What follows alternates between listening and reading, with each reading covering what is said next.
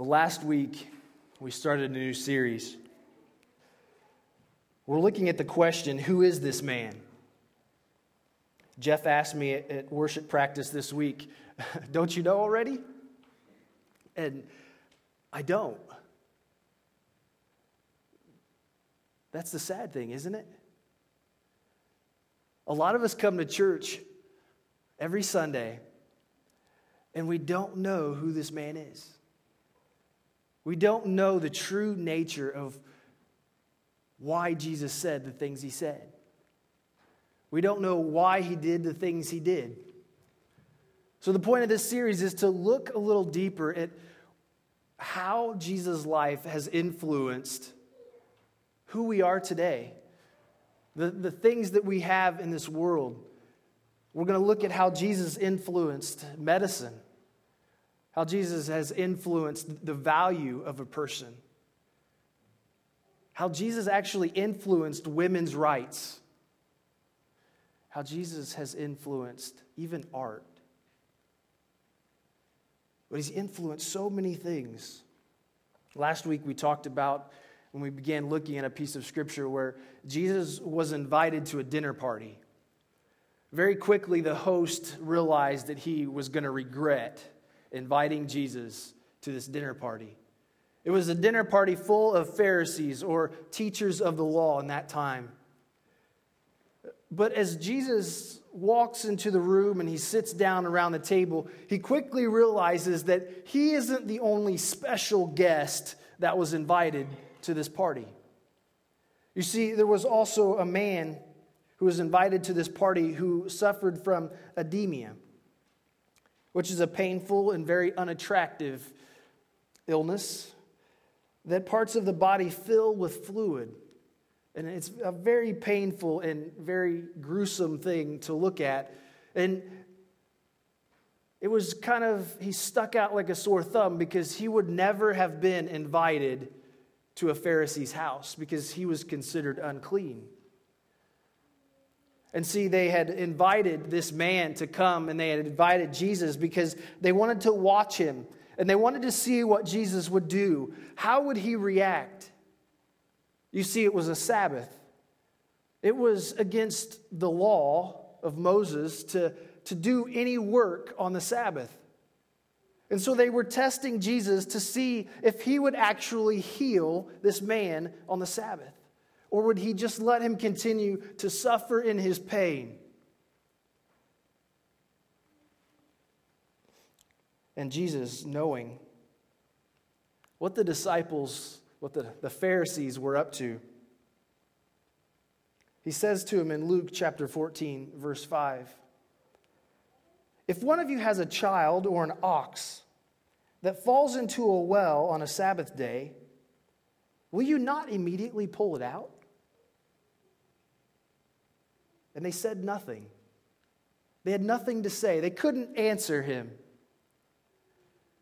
Because you see, the question that they were really wanting to know had nothing to do with legalism. It had nothing to do with the law, but it had everything to do with the value of a human being. What were they going to place more value on? What were they going to say was more important? Keeping the law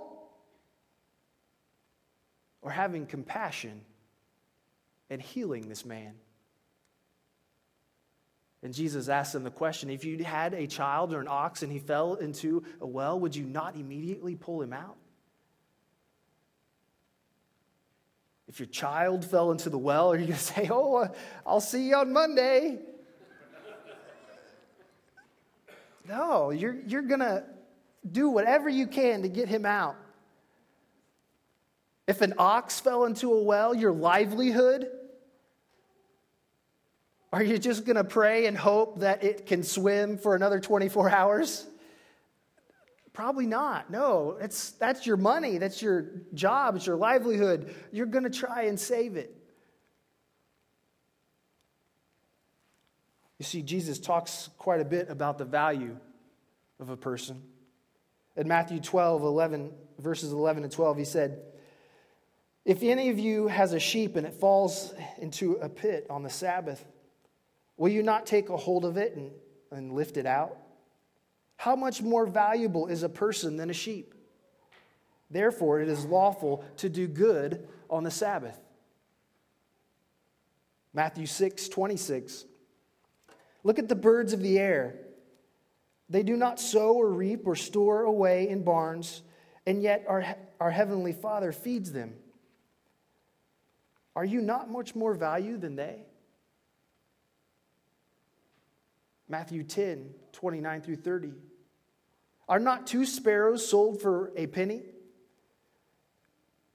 Yet not one of them will fall to the ground outside your Father's care. And even the very he- the hairs of your head are all numbered, except for me.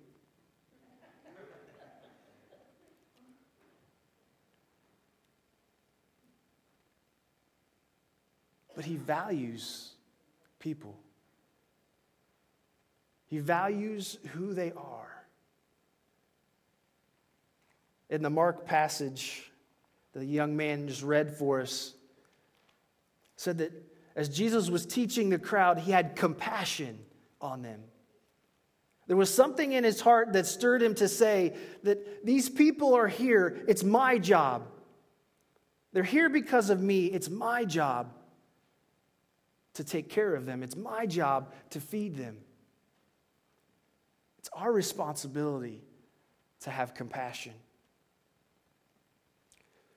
You see, in the face of deliberately ignored suffering, Jesus is not a highly sensitive, compassionate person. He's not sensitive about the issue. John Ortberg says he is a highly irritated, compassionate person.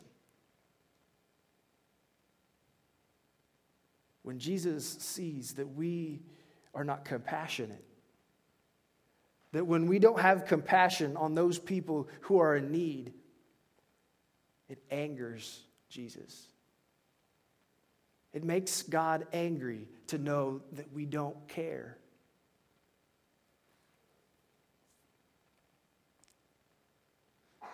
And all the stories that, is, are, that are shared in the Bible about Jesus having compassion. We are never told that he had compassion on someone because they deserved it. Listen. We're never told that he had compassion on them because they deserved it. It was merely because they needed it. That's the only requirement for an individual to have compassion on another person because they're in need. Regardless of what they've done to us, regardless of their reputation in the community, Christ tells us to have compassion and to love them. A sociologist named Rodney Stark argues that one of the primary reasons for the spread of the Jesus movement was the way his followers responded to sick people. Was the way that we responded to those people who were in need, the people who were sick. During the reign of Marcus Aurelius in AD at uh, 165, an ep- epidemic of smallpox broke out and killed between a third and a fourth of the population. So, a, a big chunk of the population was taken out because of an epidemic in smallpox. Less than a century later, another ep- epidemic broke out in Rome. And it was recorded that 5,000 people were reportedly dying daily. 5,000 people dying daily. The main reaction was merely panic because no one wanted to be around another person in fear that they were going to die themselves. No one was willing to put themselves at risk in order to help them. And so all it did was spread.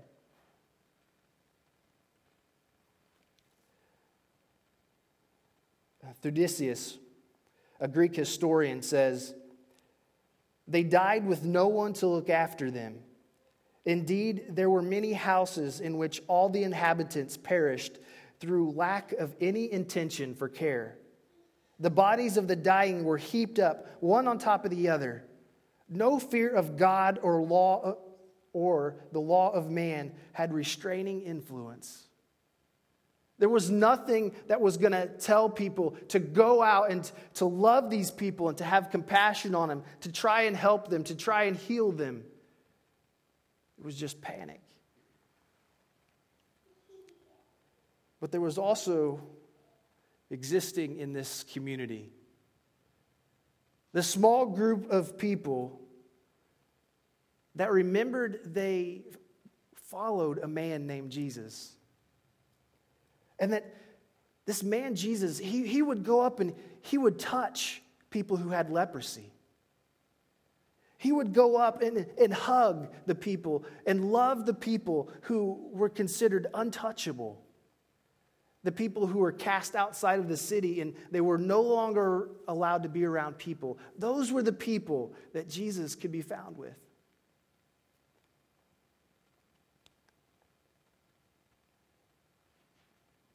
Dionysius. If I'm pausing, it's because I'm trying to pronounce these words. Dionysius, um, he was a third century bishop in Alexandria, said, Heedless of the danger, they took charge of the sick, attending to their every need and ministering to them in Christ. And with them departed this life sincerely happy for they were infected by others with the disease, drawing on themselves the sickness of their neighbors and cheerfully accepting their pains. Why? Because they remembered that a man named Jesus said and is recorded in one of the Gospels, the Gospel of Matthew, verse 35 through 40. Jesus said, For I was hungry, and you gave me something to eat. I was thirsty, and you gave me something to drink. I was a stranger, and you invited me in. I needed clothes, and you clothed me. I was sick, and you looked after me. I was in prison, and you came to visit me. Then the righteous will answer him, Lord, when did we see you hungry and feed you, or thirsty and give you something to drink? When did we see you a stranger and invite you in, or needing clothes and clothe you? When did we see you sick or in prison and go to visit you? And the king will reply, Truly I tell you, whatever you did for one of the least of these brothers and sisters of mine, you did for me. And so, this Jesus community, this community of followers of Christ, said that it doesn't matter what happens to me. Because Jesus, the man who came into this world as one of us and died for our sins, taught, then lived that we were supposed to have compassion on the people who needed us. Not who deserved it, but the people who needed us. And so they had compassion. And then an early church father named Basil had this crazy idea. What if we build a place to love and care for lepers? They don't have the money, but that's okay. They don't need it because we're not going to make them pay.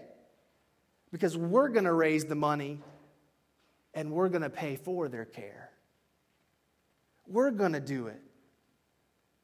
They can't pay, they didn't have insurance. Imagine a world without insurance, a world with free health care. Because the followers of Christ had compassion. Well, Basil's brother, Gregory of Nicaea, was out raising money, and it just so happens that he was invited as a bishop to the Council of Nicaea. The Council of Nicaea is also the council where we get the Nicene Creed. Or Gregory from Nicaea says, Lepers have been made in the image of God. In the same way, you and I have, and perhaps pre- preserve that image better than we. Let us take care of Christ while there, there is still time. Let us minister to Christ's needs. Let us give Christ nourishment. Let us clothe Christ. Let us gather Christ in, and let us show Christ honor. And out of this council of Nicaea was established the first hospitals. Because it stated in this council that any place that there was a cathedral, there would be a hospice that would be set up. And that hospital would be run by the church. That the people who needed health care would be provided for them free of charge because the church was going to pay for it. It didn't matter if you attended church on Sunday morning and you showed up Monday sick, you got taken care of. It didn't matter if you were known as the prostitute on the street and you showed up, you got health care. It didn't matter if they knew that you were a convicted killer and you were out now and they gave you care. Because a man named Jesus said, Whatever you do for the least of these, you do for me. Jean Hendry Dunyant. I know I'm pronouncing it wrong because he's Swiss.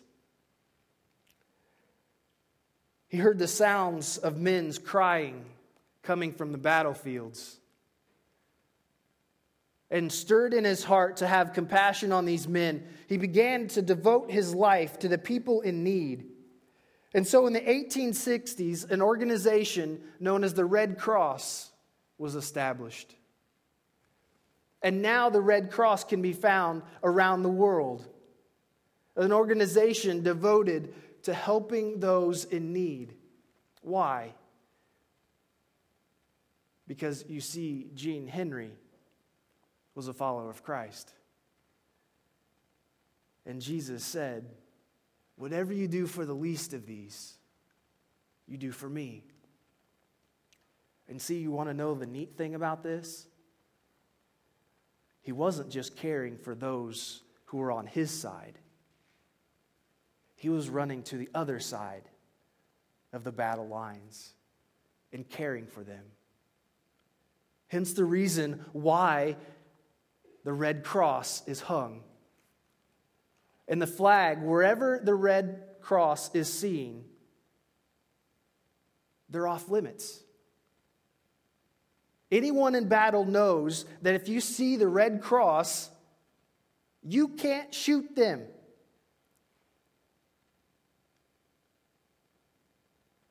Hmm.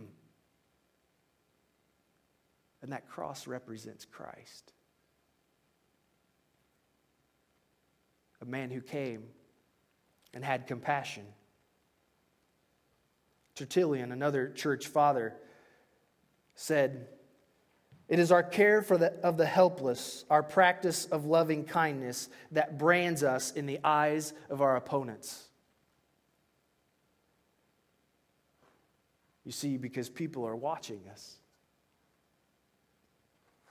We call ourselves followers of Christ, but how will you respond to a moment in need where someone needs compassion?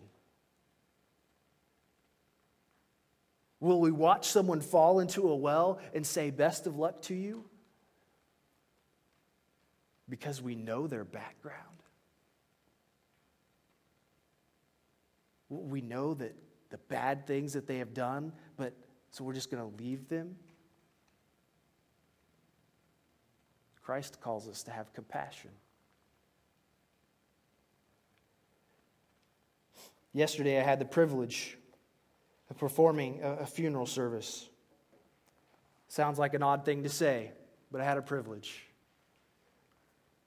Some of you may know, I know the people who regularly attend the church know Dr. Dwight Garrett. Do any of you guys know Dr. Garrett? Did you know Dr. Garrett? Some of you? Okay, he was a dentist for 41 years here in Hartford City.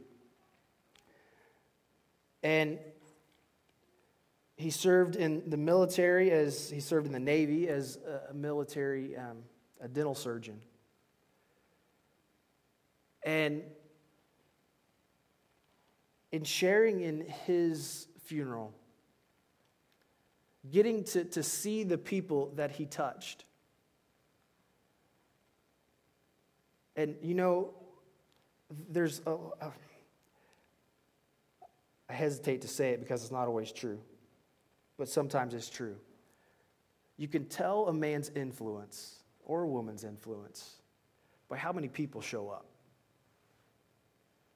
I mean, really can be an indicator. Well, to give you an idea, there were more people in the funeral than there are here right now. And the largest funeral that I've done, and I've done too many. And the beauty of being able to do a funeral like Dwight is that I don't have to say anything. I don't have to share. All I get to do is speak in his behalf because it was his life that influenced all the people that were here. It was because of the compassion that he had. He was a very mission minded man. He served on, on many missions trips, went to multiple countries and served on mission trips. He was also a Boy Scout leader for many years. So he was one of you. And he led the groups in the same fellowship hall where you guys meet on Tuesday evenings. And he was a man of compassion. He was a man that saw the desire and the need for young men to know the compassion of Jesus. You may be wondering, you Boy Scouts, what does compassion, what does Jesus' compassion have to do with me? What does it have to do with Boy Scouts? Well, a lot of the principles that you're taught, that your leaders teach you, are things that go back to what Jesus said, to how Jesus lived to serve others, to think of other people before yourself, to have compassion on those people in need. I'm sorry, but it wasn't just a wise scoutmaster who came up with those things. But it was a man who, as a scoutmaster, is a follower of Christ, who sees a desire to teach you about compassion. You see, Jesus influenced our healthcare system. All simply because he said that you and I are the most valuable things in the world more valuable than money, more value than your car or your home, more valuable than this building, more valuable than anything in the world is you. And when you stop and you have compassion, you're saying you have value. You're saying that you are valuable to Christ so you are valuable to me. It's no coincidence that a lot of hospitals are called St. Francis, are called the Methodist Hospital. A lot are given religious names. Well, it all comes back to one man who said, Whatever you do for the least of these, not for the rich, not for the people who can take care of themselves, not for the healthy, for the least of these, the untouchable people. Those are the people whatever you do for them, you do for Him. Pray that as you see someone who may not deserve compassion, but I pray when you see them, you will say they need compassion and love them and help them in any way that they need it. Why? May not, you may not care a flip about the person, but you do it because you're a follower of Christ. And that Jesus said you're valuable. So I ask you, what value will you put on the people you see every day? And when you place that value, remember one thing. Tertullian said that it's how we care for the helpless that influences our opponents. And in terms of opponents, that means those who don't follow Christ. You see, how you value people will influence how they value people. So, what value will you place? Because Jesus said, You're priceless.